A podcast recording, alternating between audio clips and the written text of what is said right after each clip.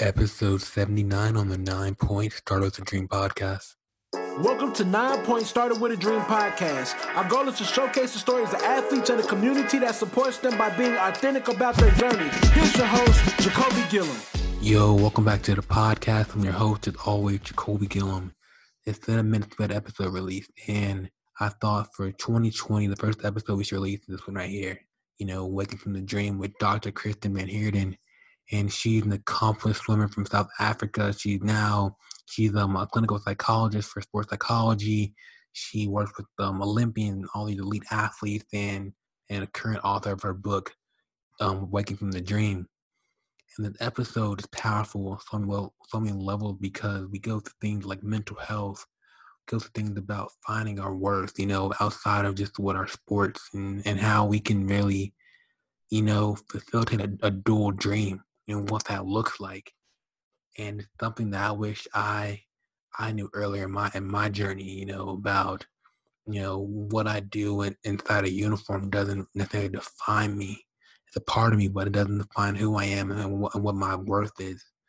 So I hope you enjoyed the episode. I hope you hope you gain value from it, and you know, share with an athlete you know. You know, share with any athlete because let them know that they're not alone. That the thought they may have, that whatever they may be thinking, whatever they may be feeling, that you know it's been that you're not alone that you can really you know you can you can make it through it whatever you're going through. So i hope you enjoy and let's get to it. So the question I ask everyone that comes on is when you're younger as an athlete what's one of your bigger really goals you want to achieve?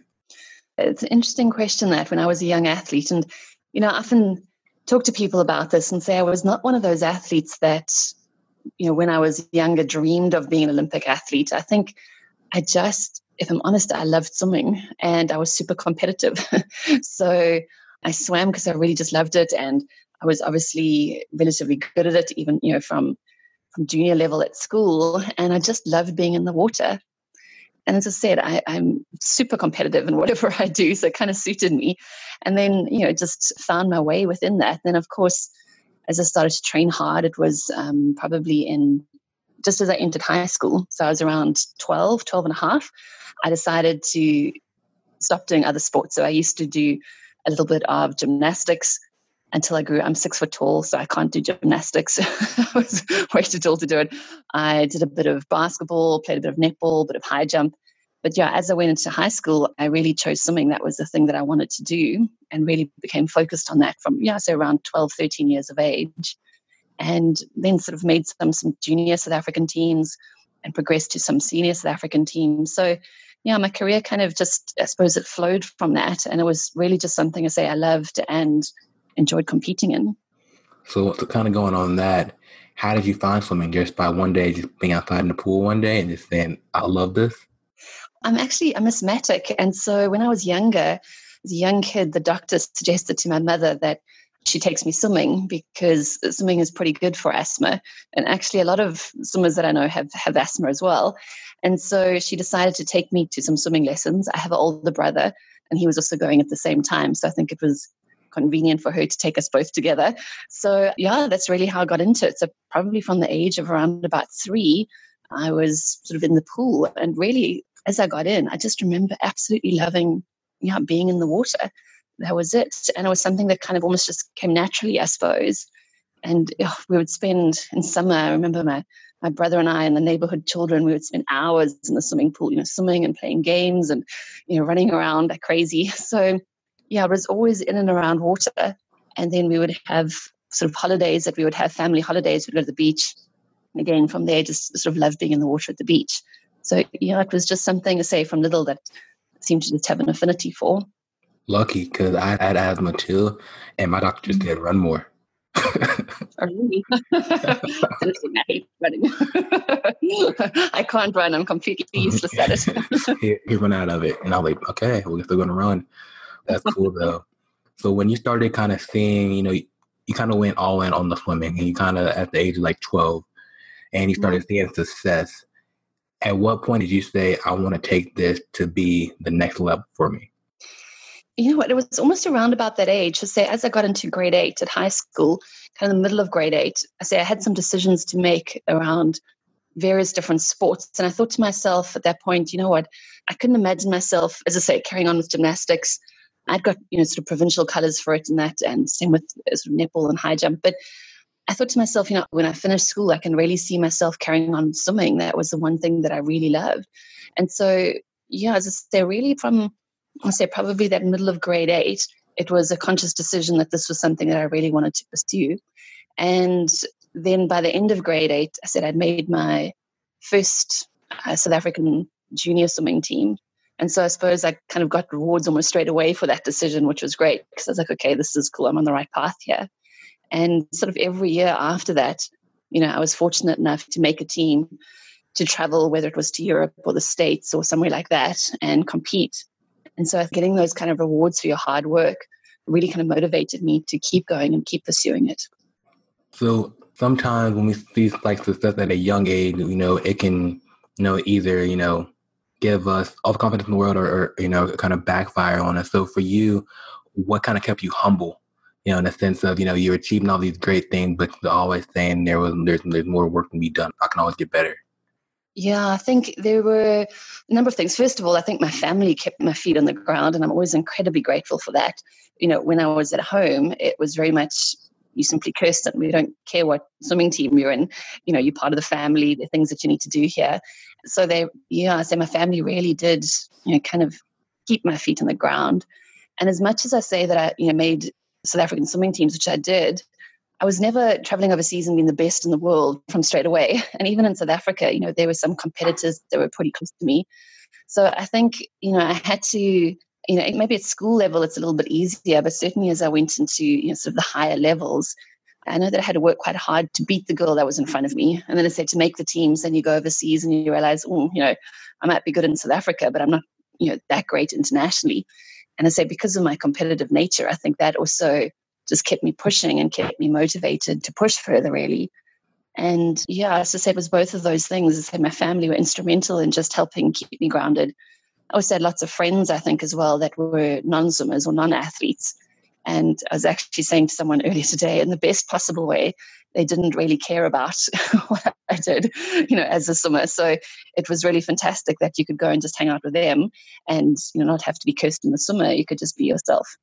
I love that. I love that last line because you're able to just be Kristen yourself. I think a lot of times, mm-hmm. you know, like we talked about like our last call that we have to caught up in our identity of being, you know, Kobe the athlete, Kristen the athlete. So you were just saying you're just Kristen. Yeah, exactly yeah, sometimes you know people might not even know your name. They would just know you as a swimmer, or you were the one at school always being called up onto stage, for example. You know, in mm-hmm. assemblies and that, you know, to get whatever prizes that might be. And you know, as much as that was great, it, you're right. Your identity can become wrapped up in that. And I think for all athletes, you need almost a soft place to land. This, you know, alternative world because the world of elite sport can actually be pretty harsh and tough, and you need this other world that you can just be yourself in and I say your self worth as well. You know, for me, and I'm sure we'll get onto this, you know, not drawing that only from my performance in the swimming pool, being able to see self worth apart from that and, you know, hang out with friends that just liked you for you, not because you were doing well in the swimming pool. That was something I, I learned the hard way because like I got hurt like my ACL and, and I was no longer the athlete. And. I saw how the world kind of shifted for me a little bit. You know, I was no longer yeah know, the guy of like, all right, he's just another dude. And I was like, oh, this is a different world. How do I live this way? You know? Absolutely. And so I was trying to figure that out. And again, I talk as if I had it all figured out. I didn't, you know, there were certainly times where it was incredibly difficult when I didn't make a team or I didn't uh, perform well.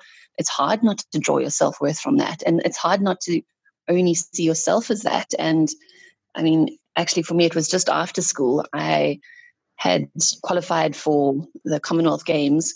And if Americans know what the Commonwealth Games are, but uh, all the Commonwealth countries are involved, and it's quite a major event. And I'd qualified for it, but Swimming South Africa have a standard where you have to make the qualifying time in the A final at nationals. And I'd been sick in the week leading up to the, the nationals, and I didn't make the time. And I remember being completely devastated that I hadn't made this Commonwealth Games team. And it was almost the sense at that point of oh goodness, like almost who am I if I haven't made this team? And I say, I remember so clearly thinking, I know my family will still love me, but almost feeling a bit embarrassed that I had to go and tell my friends that this is what had happened. And yeah, I think from that moment, I started to realize that I couldn't only see myself as Kirsten the swimmer, you know, I had to also really make sure that I was seeing myself as someone else. And as much as through my schooling, my, you know, my family and my friends had given me that grounding, it's so easy as an athlete to get sucked into, you know, this one identity and the performance of this one identity because you spend so much time doing it. And it's because it's so public as well. You know, it's sports such a public performance. Hmm. And we're always, we want to kind of share our goals sometimes and we want to share our dream and say, I want to be on the greatest stage. And then when you don't achieve it, the world's like, yeah. yo, you failed. Yeah, exactly. And it's really hard not to think of that as a complete failure. You're right. Because that's really what we get taught. You know, it's a success or failure, really. And I think for a lot of athletes, that's how they see it. And it, it is hard to say when you're competitive and it's something you love to do, to really make peace with those things. And as I said, to, to see that your self worth is not attached to performance. So you can be disappointed that maybe you didn't perform, or as you say, through injury and whatever else, or didn't achieve this goal. But for me, it's a slightly different thing to almost feeling like you're not good enough as a person. And I say that's something that I say I started to really realize and feel very strongly about. And that led to some of the things I think that I'm doing now um, because I have such an interest in that. And it's so personal for me. I love that. And that's the when you said find peace. Because I'm working on an article right now that's about, you know, finding peace with your athletic journey. Mm-hmm. You know, kind of for me, like I dealt with a lot of always thinking I was never happy because I was like, man, I left a lot on the table because I got injured. I, I, I left the team, all that other thing. I'm like, man, I was never happy like with how my athletic journey went the way it should have went. So for you, with your journey, how did you find peace, or were you always at peace with, with how your journey went as a swimmer? Yeah, I think as you say, it's hard. As much as we can talk about it now, and I'm sure you've kind of made peace with it now, and it sounds like an interesting article. It's difficult during the time again, I say, because you're spending so much time in that role and spending so much effort, and there's so much sacrifice involved. And I think for me, as I say, it was quite a pivotal moment that, and sort of not making the team, and really having to think through a little bit what I wanted from life and what I wanted from myself. And was kind of determined at that point that that was not going to be the most important thing in my life. You know, that it had to be super important and it wasn't that I wasn't going to train hard or that I wasn't going to you know, put in all the work. But I realized I had to have also a slightly different way of thinking about myself. And yeah, that was really one of the ways, anyway, I made peace. But, you know, for probably six or seven weeks or so after our national champs, I didn't really want to swim. I didn't really want to get in the water. I was like, oh, you know, I didn't want to stop, but I wasn't really sure how to carry on either. And my coach was really great during the time. And you know, he allowed me kind of just space to, you know, gather myself again. And as I say, it was really, I think, during that time that I had to make some decisions and go, okay, Kirsten, you know, you love to do this and get back to doing it because you love to do it and you love to compete, but you can't make it, as I say, the be all and end all in terms of your self worth. And you know what? I probably swam better after that than I did before in many ways. And I think there was much more of a sense of freedom afterwards. And sort of the consequences of not performing were not that you know, my self worth was on the line. The consequences were simply that I'd be disappointed. It's a slightly different pressure that it's a little bit easier to perform under pressure when you know the consequences are not your self worth. It was something I had to be mindful of all the time. And as I said, I think because athletes, you spend so much time in this role, you it's so easy, as I said earlier, to get sucked into it. So it was something I wouldn't say it was a constant battle. It was more just something I've had to be constantly mindful of, not to let that overwhelm everything else in my life you know, and to keep a little bit of I don't really like the word balance, but just a different way of thinking. I had to keep perspective. Maybe that's a better way of putting it. So I know I work with a lot of athletes now. So, and from your own experience, what are some ways we can like start being more cognitive of like that perspective? The mm-hmm. you know, like you're saying. I think probably there are obviously a number of them, and it's quite individual. But I think trying to help athletes see that they are more than an athlete. You know, they're more than a swimmer. And I think for me during that time, I had started to realize I was really interested in psychology. You know, my mother was interested in psychology. My actually interesting. My, my brother's a psychologist. My sister-in-law is a psychologist. my, mother, my mother studied psychology, so clearly it's in the family. But you know, I really became interested during that time, and so I knew that that's you know something I wanted to do with my life. And I suppose essentially I felt that I loved swimming and it was something I loved to do and compete. But I didn't feel like that, that was really what I wanted to do with my life, if that makes sense. Whereas so mm. many athletes I work with now, you ask them, like, what do you want to do? And it might be, I want to be an Olympic athlete, you know, or a Springbok rugby player, or whatever it might be. And you say, yeah, this is not a long term career. You have to be able to think about life afterwards as well. And so I often speak now of, you know, in sports psychology, there was this idea of dual career, you know, so while you're competing, doing something else, you know, studying or something like that. But it's almost, for me, it's it goes beyond that. It's almost like a, and it sounds a bit cliched, but like a dual dream. You can have the dream of sport, but you also have to have another dream because, as you said, sport can end, sometimes by your choice, sometimes not. But you're lucky if you get to 27, 28 and you're still in the professional world of sport. You know, so what is another dream that you have with your life? And something that can be almost even cooler than pro sport and more meaningful. And I think for me, helping athletes to see that there's another dream, and this other dream, it's never going to be the same as sport. That can be every bit as interesting and sometimes even more meaningful. And I know for myself, I find the work I do now way more meaningful than you know swimming across a pool fast. it was great to do that, but it wasn't particularly meaningful. You know, you're not going to necessarily change the world doing that. Whereas, say, the work I do now, I find it much more fulfilling. That's so cool hearing that you got to have a dual dream. I'm sure you find it with the athletes that you speak to as well. There's, like you say, what's the dream? And they give you the dream of sport. Yeah. And it's quite sad because you think that dream, even if you reach that dream, that's great. Even if you become Olympic athlete, an Olympic champion, or you know whatever it might be, it's going to end. And as I say, most pro athletes, I think the stat is probably around 27, 28. You know, is the age that most professional athletes will retire. I know some sports you might play a little bit longer than others. I get that, but you think, imagine at 27 to feel like that's, that's it. And yeah, I mean, a little story as well. I think maybe this is also what motivated me and what I try to get across to athletes. I remember once I'd um, I'd left school and I'd still been swimming for a couple of years after that. And my high school had asked me back to speak at their sports awards day. So I was the guest speaker there and I went back to the high school and I was speaking. And as they were reading out my CV, obviously at that point I didn't have much on my CV other than I'd been to school and I'd been swimming. And I thought, if they asked me back in like 20 years' time, I would hate for the highlight of my CV to be that I was a South African swimmer. And at that point, it's like, I have to do something else. I have to make sure that I have something else worth them asking me back for, you know, something else in my life that I've done. And I said, it was just also this kind of penny drop moment for me to go, this is as much as I loved swimming and I'm incredibly, you know, proud of what I've done and it was great. I didn't want to live on that for the rest of my life.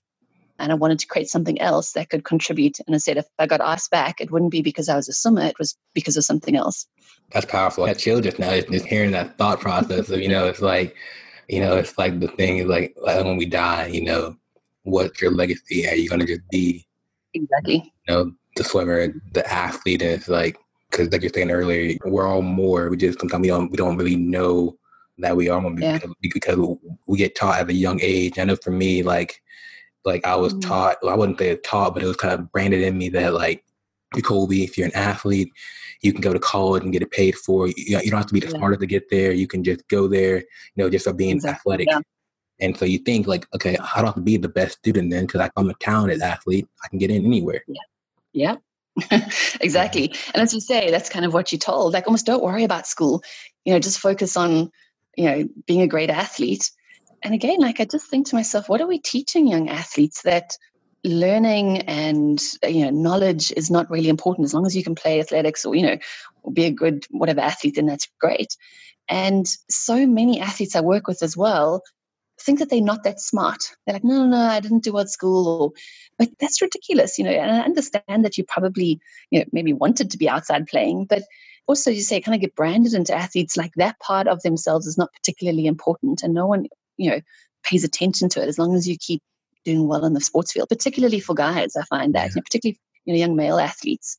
As you say, that's your way to college, rather than saying, well, actually, you know, maybe you know, work hard and get some good marks, and that's another way as well. Mm-hmm. So again, it comes back to, I suppose, what we were talking about earlier. There's there's so many different aspects to a person, and you asked the question earlier, how do you help athletes? For me, it's just really trying to help them realize that there are these different parts. And as I say, there's no balance in terms of time. Your time needs to get taken up with training and competing and doing the things you need to do. But you have to have balance or perspective in the way you think about yourself. And this is where you do need friends and family to help you keep some of that perspective. I love this conversation because it's so needed.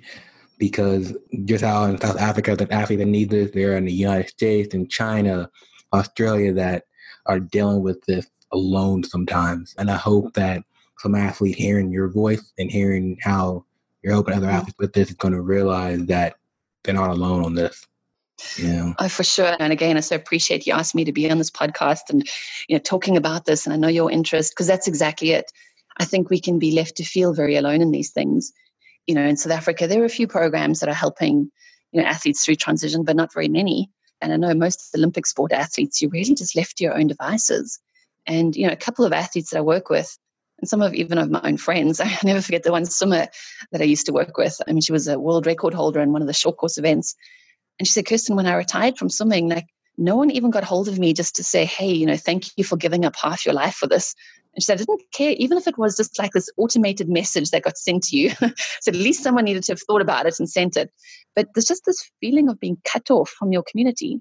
And I said, I know exactly what you felt like. I remember the first time I went back to the swimming pool where I trained here in Durban. I mean, I spent, goodness, six hours a day in the swimming pool.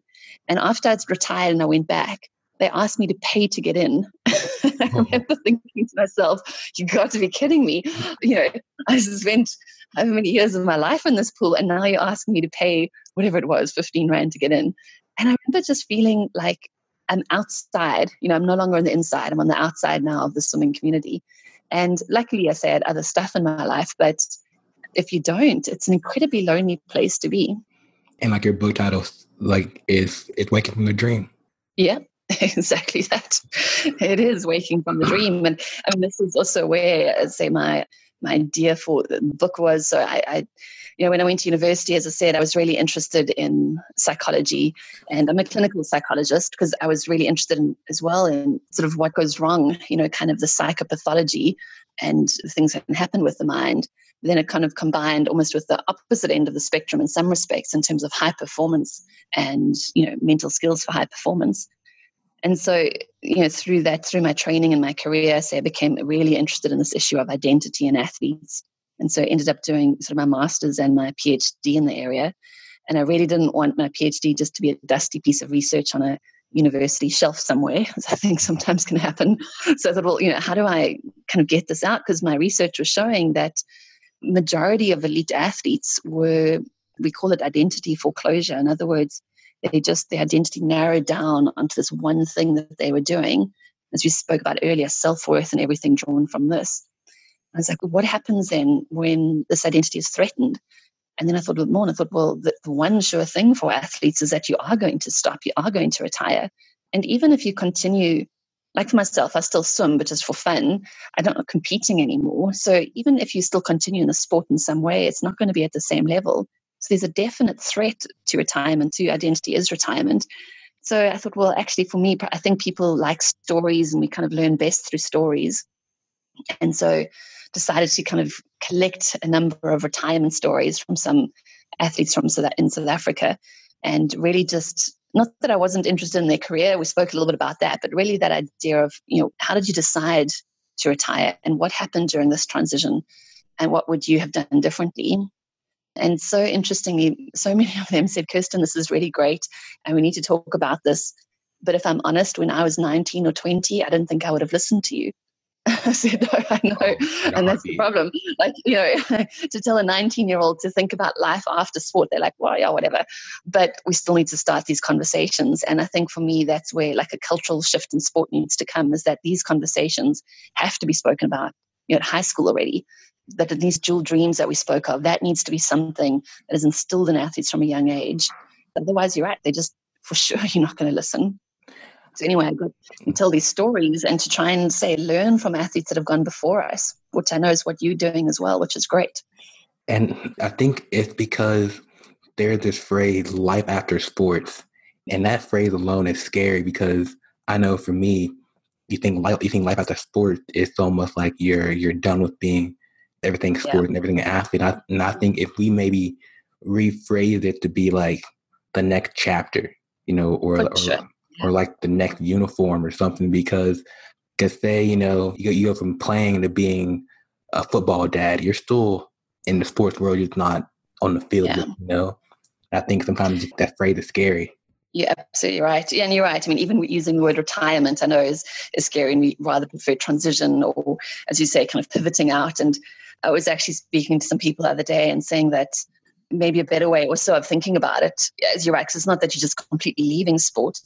I don't know if you remember, like as a kid, if you ever had like a kaleidoscope, you know, those yeah. things you can look down.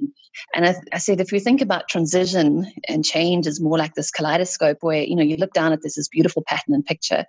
And as you shift and change it, so the picture and light and patterns kind of shift and change into something else. And it's equally as beautiful. It's just something slightly different. And as you say, if we can have this idea of that this transition is not an end point and it's not something worse than, the picture in your life does shift and change, but it's every bit as magical and beautiful as the other one. And it's something you say that we should really look forward to rather than something to be afraid of. That, that's it's an interesting concept though. Like if I was 19 and I heard you talk to me at college, mm. would would I listen to you? exactly. Would you listen? And and look, there might be some 19 year olds that do, but I know that there will be a lot that won't. But I still think, well, we still need to keep trying. And somewhere along the line, again, I think that we need to at 19 we need to speak but as i say for me it goes almost beyond that. We need to be speaking to young athletes at school and i'm sure that you find this in some athletes you speak to i mean you experience yourself at, at high school my experience as well. You know teachers talk to you as if you know again you're the athlete or you're going to the olympics or you're doing this or and so often you you hear parents oh my kid is going to be this olympian. You know they 14 years old my goodness who knows what they're going to be. But at school already at kind of 13 14 we're already kind of instilling in kids that this is the sports a dream. And so i say for me it has to be by that age we need to start speaking about some of these other things. So parents and teachers and coaches like this is a great dream to have, but also, as you self said, but what about your schoolwork or what about other things that you're interested in? And like I go and speak at school and you ask these young athletes, you say, like, so, you know, what else are you interested in other than sport? And they'll often be like, well, you know, I enjoy hanging out with my friends and you know, going to movies. You're like, that's not an interest. We all mm. enjoy that. Yeah. what else do you enjoy? Like, what do you, you know, are your mind to this? so, and they just don't know. They're like, oh, I don't know You're like, okay, well, best we have some self exploration here. also, I think it would be great too if, if we had like more sports psychologists like you teach and helping athletes learn that their goals to get to the dream. Because I know yeah. a lot, a lot of us just think the dream just comes by showing up. I know I was oh, that yeah. way because I went home like last, like I think it was last fall or something, and I talked, yeah. to my, I talked to my high school, and they were like freshmen, and I was like, what's your goal for next year? And he was like, I want to get off offered to college. I was like, how do you get there? He was like, I don't know. you know, and, well, and, and it's like, you find out. Yeah. yeah. And it's like, yeah, like we have all these big dreams, but then we don't know how to get there. And then we, we're in limbo. And when it all crashes, we don't make it happen. Absolutely. And I think, as you're saying, it's not just about pitching up. And it's also not simply about working hard. Like you have to work hard, but there's some other things to it as well. And I mean, probably slightly off topic, but I remember another athlete or younger athlete the other day saying to me, you know, people always say, well, if you work hard, you know, you can achieve what you want. And she was like, that's rubbish. You know, she worked hard and she still didn't make this team and that team. I said, no, look, I know.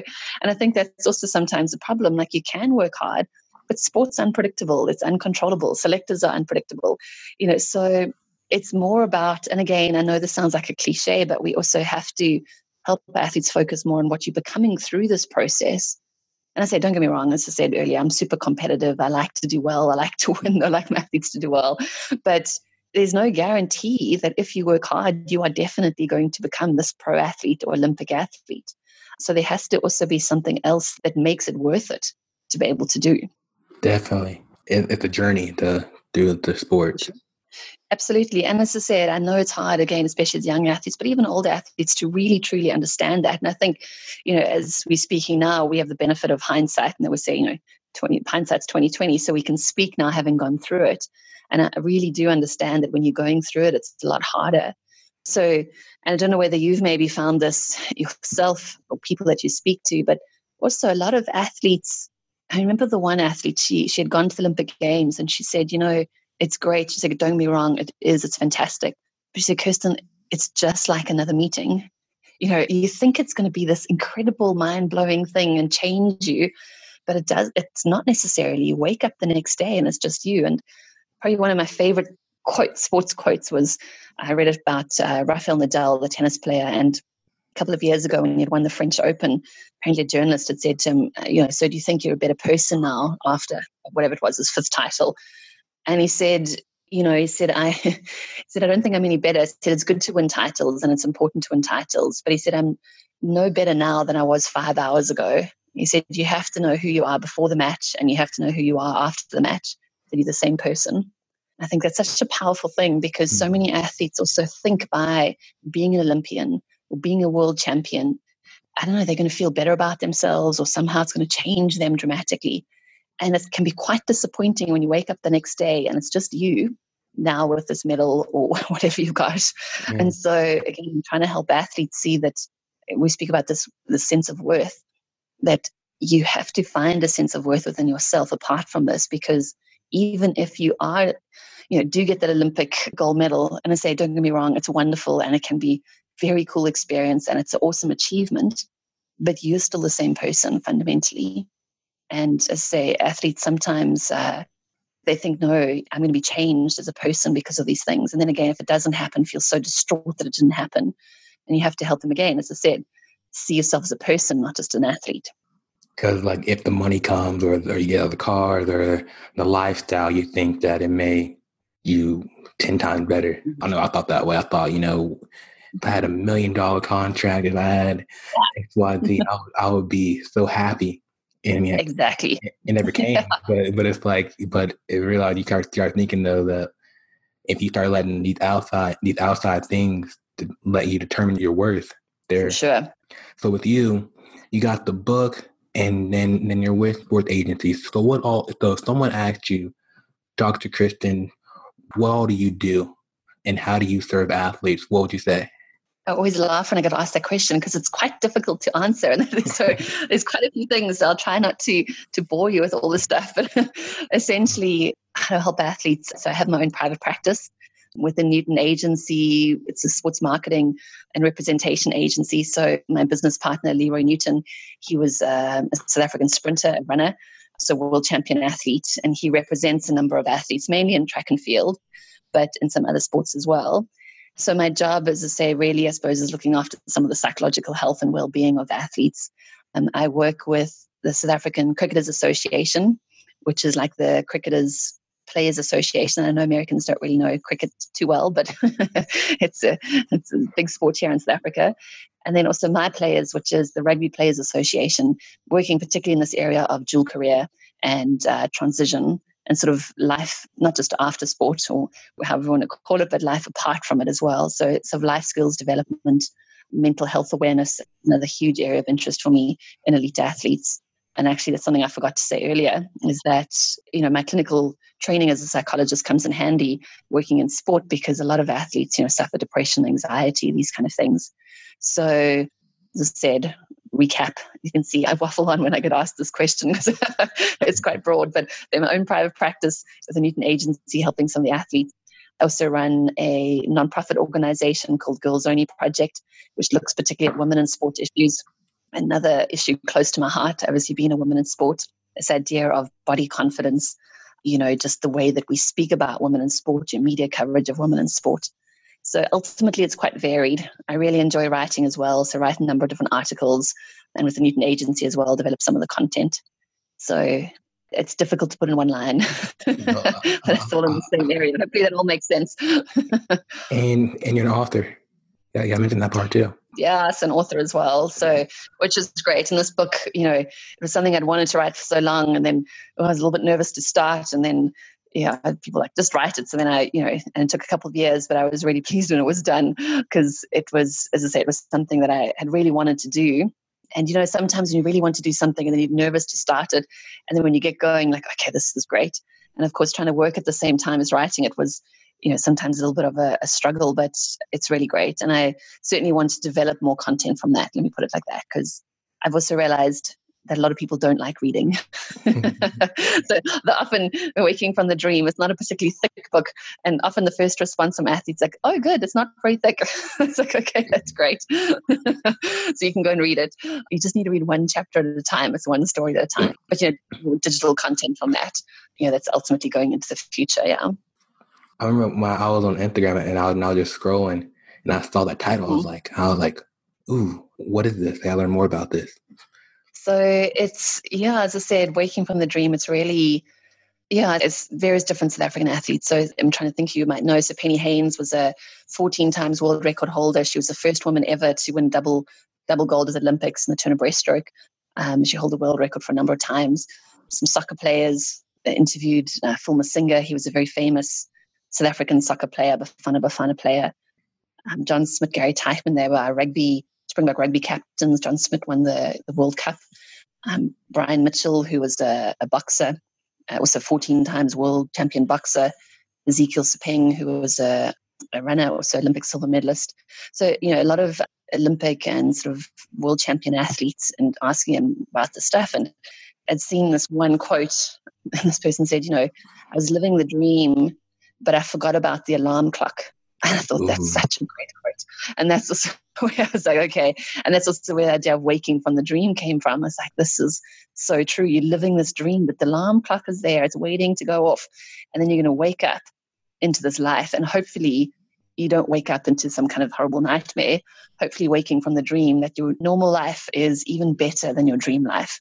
And I say that was really a mission of mine as well, is to prepare athletes so that, as I say, life when you're not competing at that level, it has to be as much of a dream. But yeah, as I say, the line cup's there, and unfortunately, athletes want to ignore it. so I say I find my role saying we cannot ignore it. Yeah.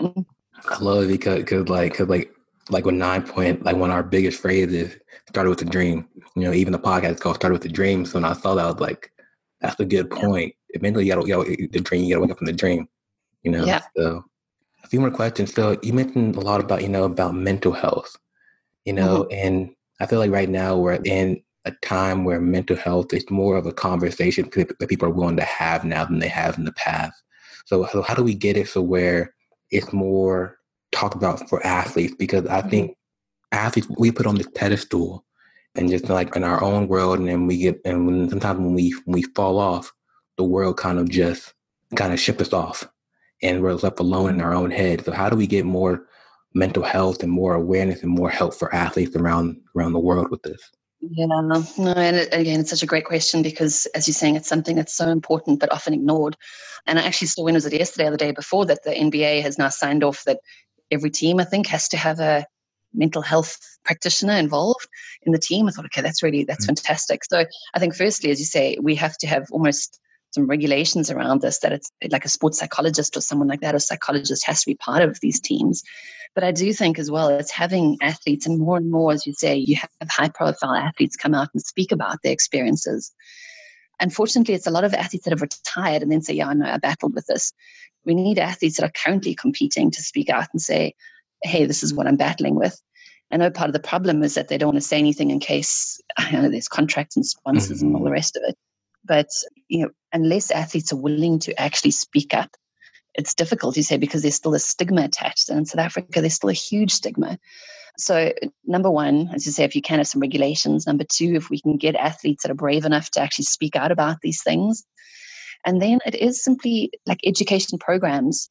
Like I said, some of the work that I do here with through SACA and MyPlayers, it's really interesting. The first time you go and talk with the cricket players or the rugby players and you mention mental health, they were a little bit kind of taken aback. But as you start to speak a bit more, it's a topic that they're really interested in. And they're like, yeah, goodness, I never thought about that. Or, or you say, you know, maybe one in four people, you know, suffer from some kind of mental health issue.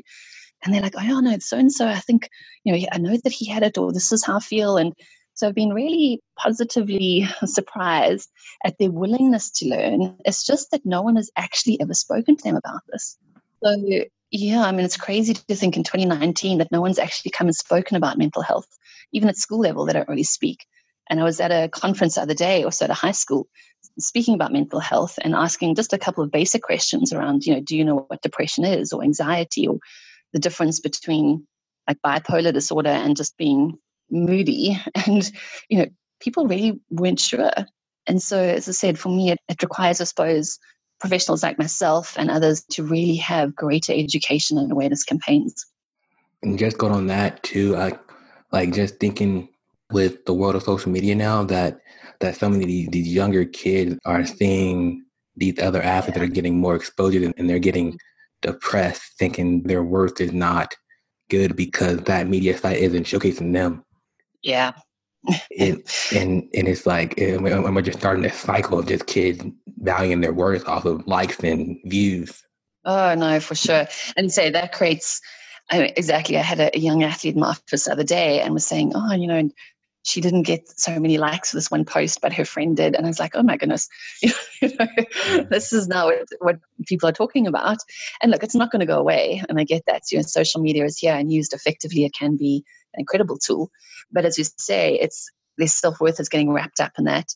Part of the other problem, as we know with social media, is that again, your life, I spoke about sport being public. Well, now your, your life is even more public on social media. Mm-hmm. And so any small little mistakes that are made or you know, kind of for the world to see. And I do think it has created a lot of anxiety and other mental health issues as well. But as I said, and you said as well, it's really great to see more athletes speaking out.